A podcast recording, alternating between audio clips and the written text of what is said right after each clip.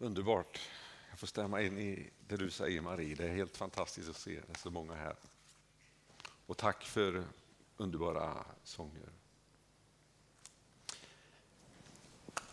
Det, är mycket som ligger på mitt hjärta och jag vet inte, det är svårt ibland kanske att få röd tråd i det. Men jag, jag, jag känner en oerhörd tacksamhet och glädje för församlingen och för den tro man har. Alltså jag tror inte vi kan, det går inte att sätta ord på det och det går liksom inte att, att fatta. Men att få vara frälst och ha ett hopp och en framtid precis som vi har sjungit om här. Det är så fantastiskt. Och så känner man när man sjunger att man vill lämna allt till Jesus. Då kommer ju frågan, gör jag det? Lever jag på det sättet? Vi hade besök igår och jag kände precis samma sak. Gud, och han står här, den här mannen, och säger ni är så välsignade här i Sverige. Ni har det så bra. Väder och hus och ekonomi och allt. Men ni behöver ha mer av Jesus, säger han. Och då känner jag i mitt hjärta, jag vill ha mer av den helige Ande. Mer av Jesus i mitt liv.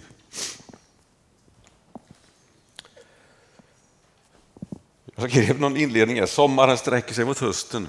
Det låter nästan något poetiskt. Men det är ju faktiskt så, sommaren är på väg in i höst. Och då är det skördetid, så pass vet jag. Och jag pratade lite med Bosse förra söndagen var här och frågade om det var ett bra år. Och det var ett bra år, sa han. Det var mycket skörd, mycket att göra. Och för mig, då tänkte jag, det finns mycket skörd för dig och mig att vara med och bärga. Det är så många här ute som inte har mött Jesus, som inte delar vår tro.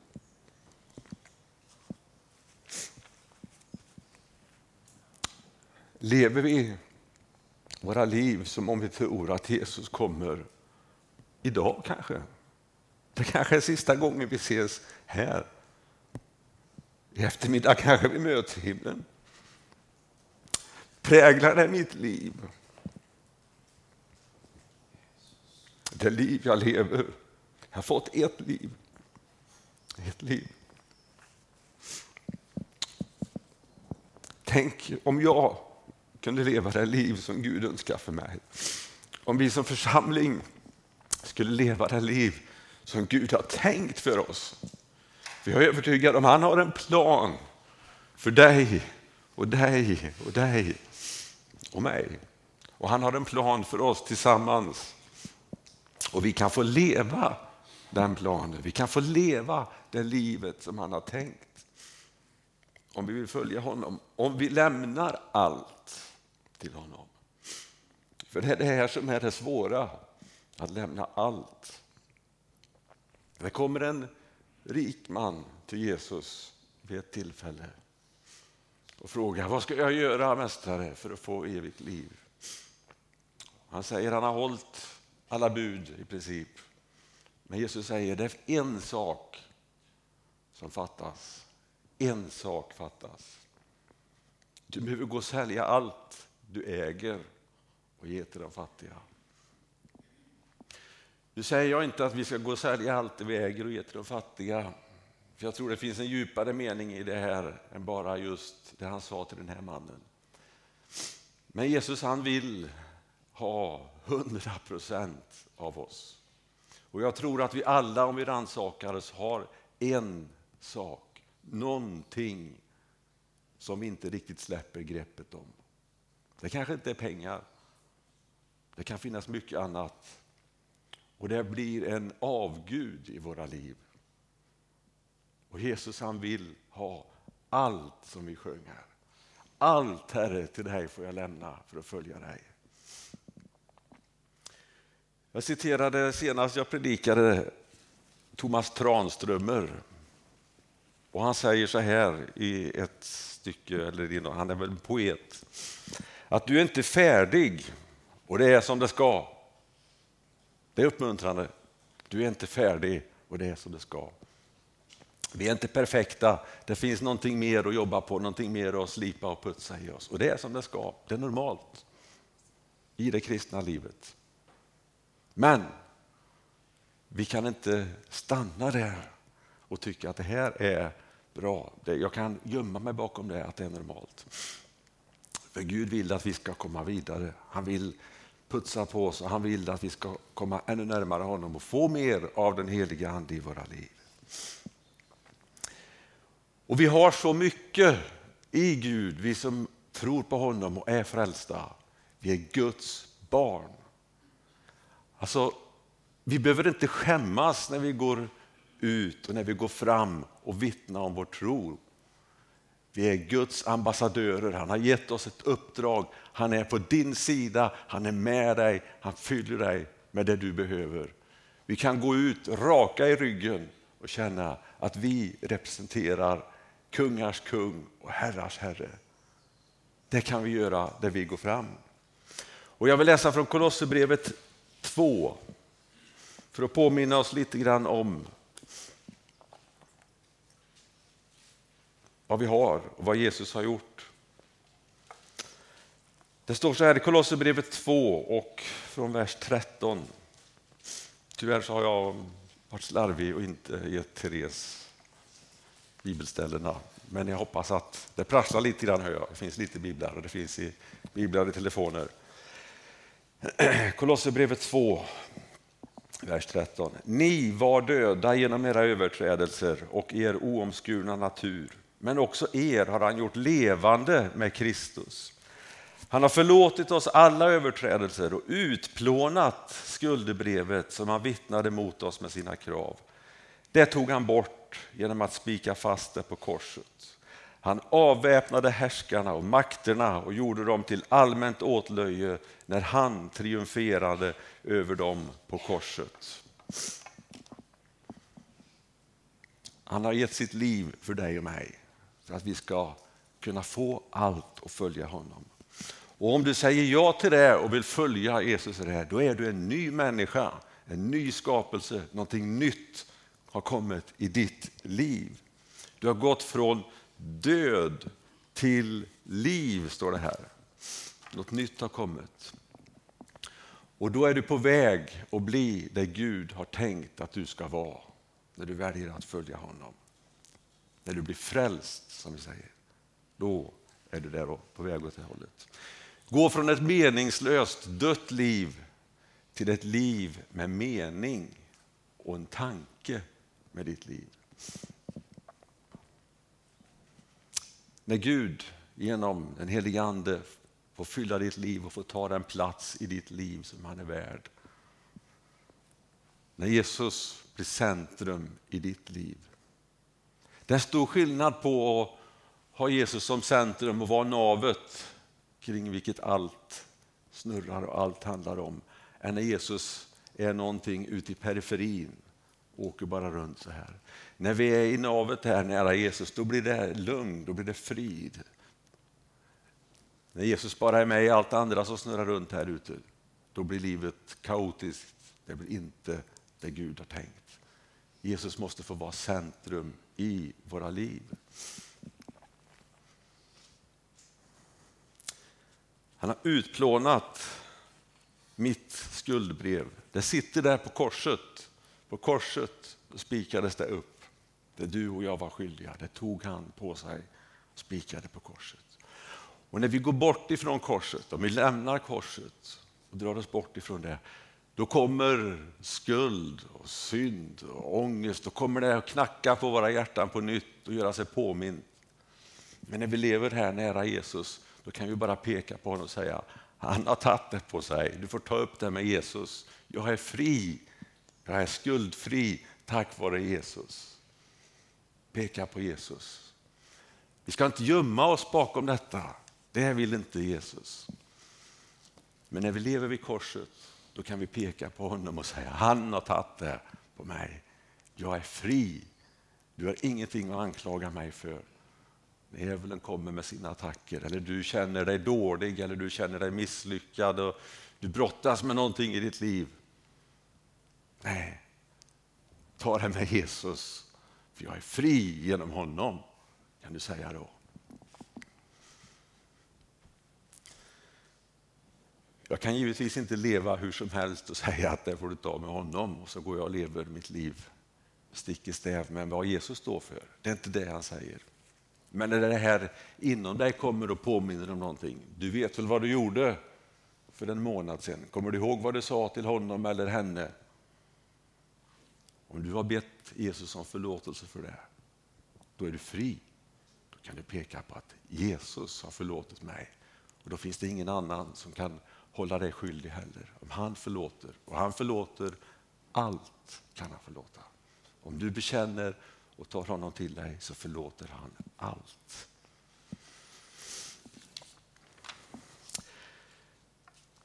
Men sen kan det komma tuffa tider och Marie var inne på det också här, att det finns inte någon garanti för att vi inte hamnar i lägen där det kan bli tufft. Och det är egentligen där predikan eh, är, det en fortsättning i bergspredikan. De första verserna om hur man blir salig och lycklig. Vi har haft ett tema här, det har varit många predikningar kring de första åtta, nio verserna. Och allting pekar hela tiden på hur omöjligt det är för mig själv att leva ett kristet liv. Jag måste ha den helige Ande. Jag måste hungra, törsta och längta efter den helige Ande i mitt liv. Då kan jag leva det liv som Gud har tänkt. Då kan jag bli salig och lycklig. Djup, äkta lycka finns inte i världen, finns bara i gemenskap med Jesus genom den helige Ande. Jag vill läsa från Matteus 5. Matteus 5 och två versar. här. Jag hittar dit. Matteus 5, vers 10-12. Lämnar vi snart saligprisningarna så finns det andra utmanande delar sen i bergspredikan som jag både bävar och längtar efter att tala över, men det får vi ta sen. Saliga är de som blir förföljda för rättfärdighets skull, för de tillhör himmelriket. Saliga är ni när människor hånar och förföljer er och ljuger och säger allt möjligt ont om er för min skull. Gläd er och jubla, för er lön är stor i himlen och på samma sätt förföljde man profeterna före er. Att bli förföljd och hånad, står det, att det är för rättfärdighets skull. Det innebär inte någon salighet eller lycka i att bli förföljd eller sova dåligt om natten och, och ha dåligt samvete för att man kanske, jag vet jag, man kanske fuskar med skatten eller jobbar svart eller någonting. Det, det blir man inte salig av. Det kan skapa eh, dålig sömn och så kanske. Det handlar inte om att bli förföljd eller salig av när folk blir irriterade på mig för att jag talar illa om någon eller ljuger om någon eller baktalar någon. Det är ingen förföljelse som man blir salig av, tänker jag när jag läser detta. Det står inte att den är salig som blir förföljd för att man är en fanatiker eller att man är övernitisk på något sätt. Det står det ingenting om heller. Det är inte därför man kan bli salig om man är förföljd. Utan vad det handlar om här, det Jesus säger, det är att den som blir förföljd för rättfärdighets skull, där finns det en, en salighet. Att vilja leva nära Jesus, att vilja följa honom, att hans liv får bli mitt liv. Och det kommer det mer om ikväll på bibelstudiet kan jag säga. I Efesierbrevet 5. Att följa Jesus och bli hans efterföljare. Men det är det salighet handlar om, att bli på det sättet. I Johannes så står det om att vi kan räkna med att bli förföljda och hatade av världen. För har de förföljt mig och hatat mig, då kommer de att förfölja er och hata er. Något annat kan vi inte räkna med. Jag, eh, vi får ett häfte här från Open Doors bönekalender. Jag kände när han var här igår, det låg precis i linje med det som låg på mitt hjärta. Det finns tre korta vittnesbörd som jag vill dela med oss här som jag tycker visar vad förföljelse handlar om. Då står det så här. Be för Teokoma som lämnade sin traditionella religion och blev kristen förra året. Han hotades då av sin familj och de tog hans mark ifrån honom. Be för Rose som kommer från en by där de flesta är anhängare till traditionella religioner. Sedan hon blev kristen har hon trakasserats, förtryckts och förödmjukats offentligt. Vi är för kristna bland ursprungsbefolkningen och riskerar böter, misshandel, isolering och nekas, nekas ibland tillgång till samhällsfunktioner för att pressas att lämna sin kristna tro och istället gå tillbaka till traditionella religiösa seder. Det här handlar förföljelse om för Jesus skull, för rättfärdighets skull. När jag bekänner min tro och det är värt allt att följa honom. Då kan vi räkna med det. I Efesierbrevet 5.8 säger att tidigare var ni mörker, nu är ni ljus. Det var inte att vi var i mörker eller att vi är i ljus. Det står att ni var mörker eller ni är ljus. Alltså där jag går fram, antingen så sprider jag mörker eller sprider jag ljus där jag går fram. Inte både och. Ljus och mörker det fungerar inte bra ihop. Det ena kommer att vinna. Och när vi kommer med ljus, när du är ljus och går fram, så kan du räkna med att mörker vill inte vika frivilligt, utan du kommer att bli ansatt, du kommer att bli förföljd, du kommer att bli hatad. För trons skull, för Jesus skull. Det finns så många exempel i, i Bibeln. Gamla testamentet, vi har David, Jeremia, Daniel. Det finns många som blir förföljda för att man ville leva ett rätt liv. Daniel, han skötte sitt jobb helt oklanderligt och felfritt. Det var helt perfekt.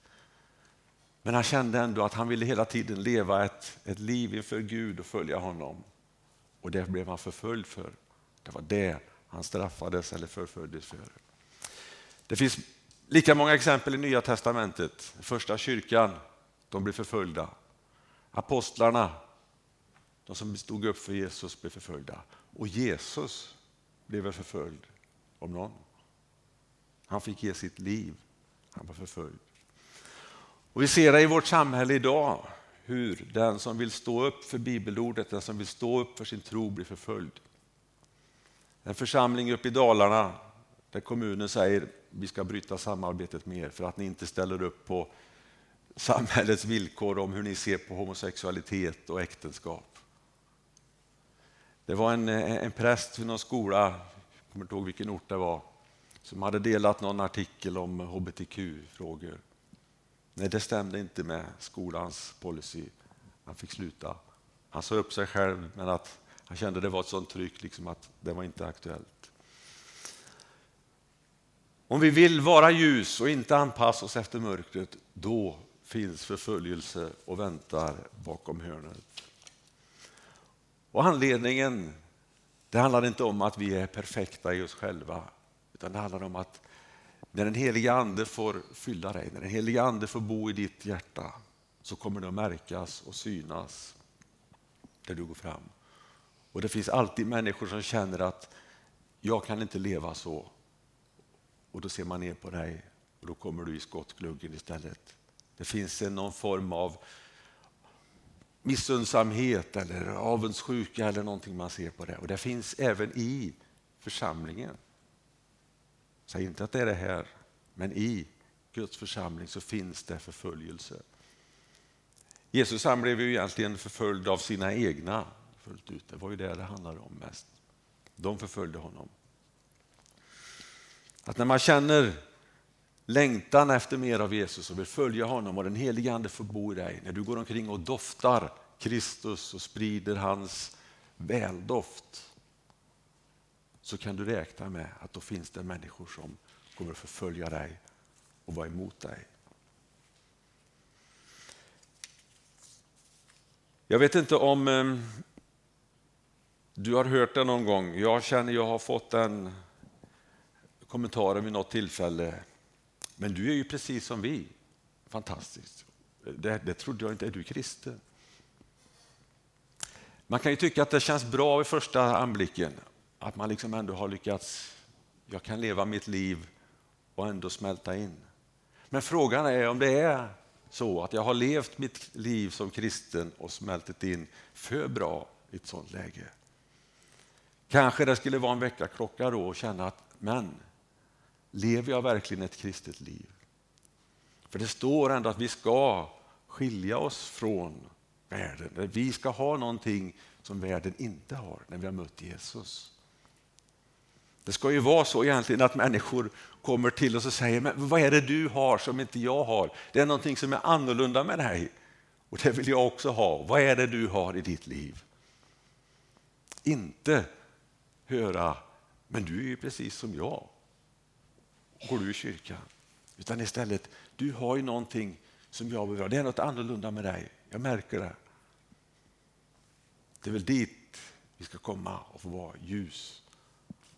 Men det kostar på.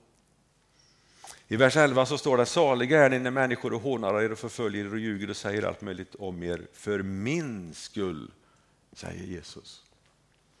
Det är när det är för Jesus skull, när vi står upp för honom, när vår bekännelse är så tydlig, när vi känner att jag står där med, med rak i ryggen och känner jag står upp för Jesus, för hans skull och blir förföljd. Då är vi saliga. Då kan vi känna en lycka, en djup lycka och frid i våra hjärtan. Och då kommer vi till vers 12. Gläd er och jubla, för då vet vi att vår lön den är stor i himlen.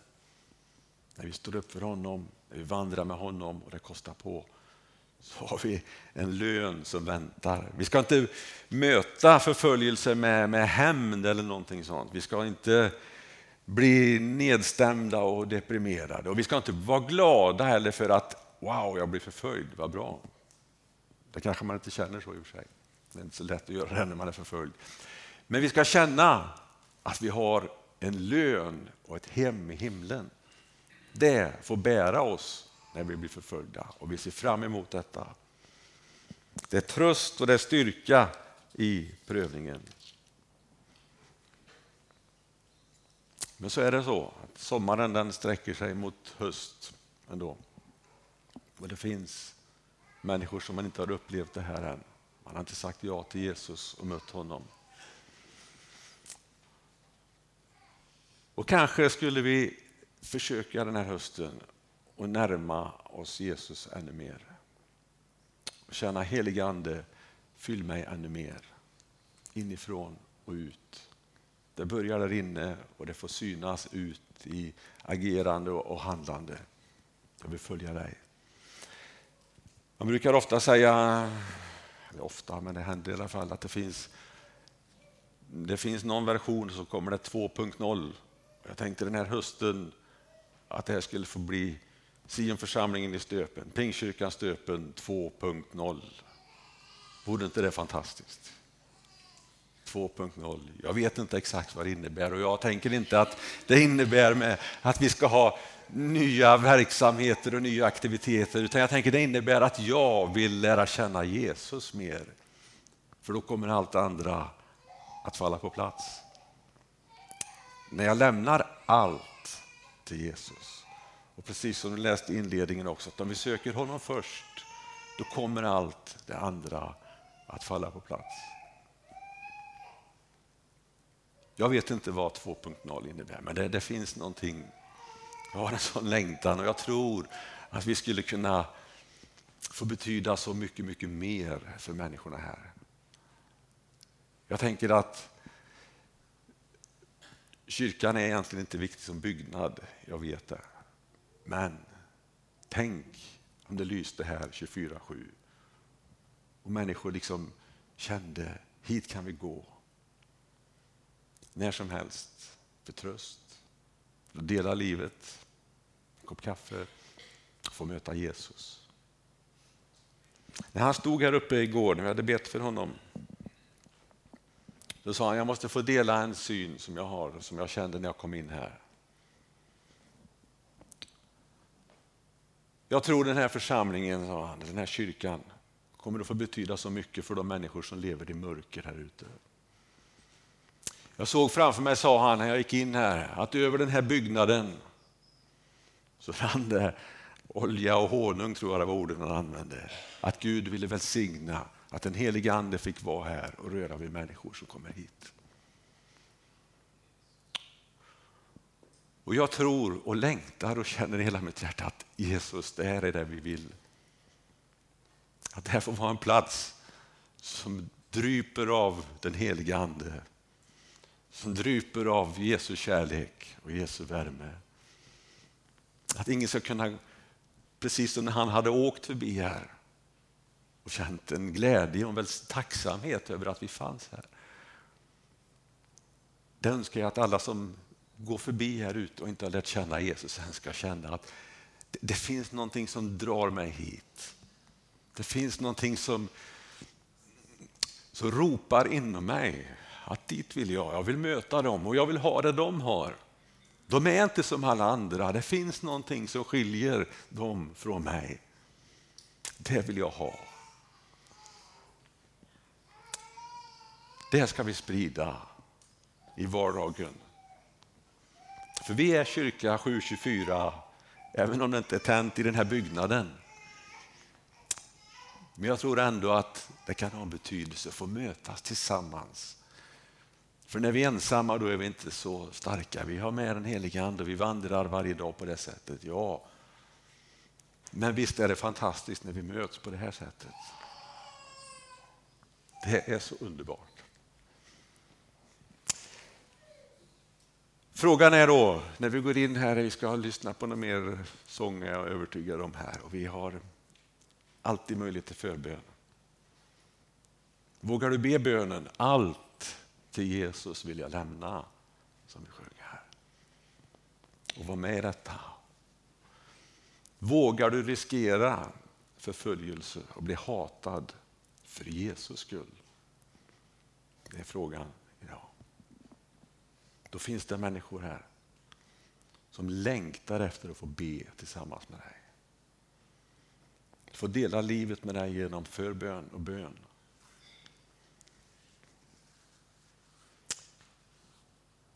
Vi öppnar vår böneplats här samtidigt som Maria och Bettan kommer fram och leder oss några sånger här. Och även om det inte sägs många fler gånger så är det så länge vi är här uppe så finns det så är det öppet att gå fram. Herre, så tackar jag dig av hela mitt hjärta för att vi skulle få ännu mer av dig i våra liv. Jag ber Herre att en, en hunger och en längtan skulle få växa fram i våra hjärtan efter mer av dig. Jag ber Herre att vi ska få vara en, en kyrka, församling, Herre, 24-7. Oavsett om vi är här inne eller vi är på vår arbetsplats, i skolan och där vi går fram, Herre. Att vi inte tappar bort dig när vardagen drar igång imorgon igen med allt vad det innebär, Herre. Utan då finns du med oss, Herre. Jag tackar dig, Herre, för att vi, vi inte kommer att få möta kommentarer om att vi är som alla andra, Herre. Att vi är uppskattade för att vi är som alla andra här. Utan jag tackar dig för att vi istället skulle få skilja oss från världen, Herre. Och världen och de som inte har mött dig än, Herre, skulle komma till oss och fråga vad är det som finns i ditt liv? Vad är det du strålar av? Vad är det du doftar? Jag vill ha det. Jag ber Herre att vi skulle få leva det livet, Herre.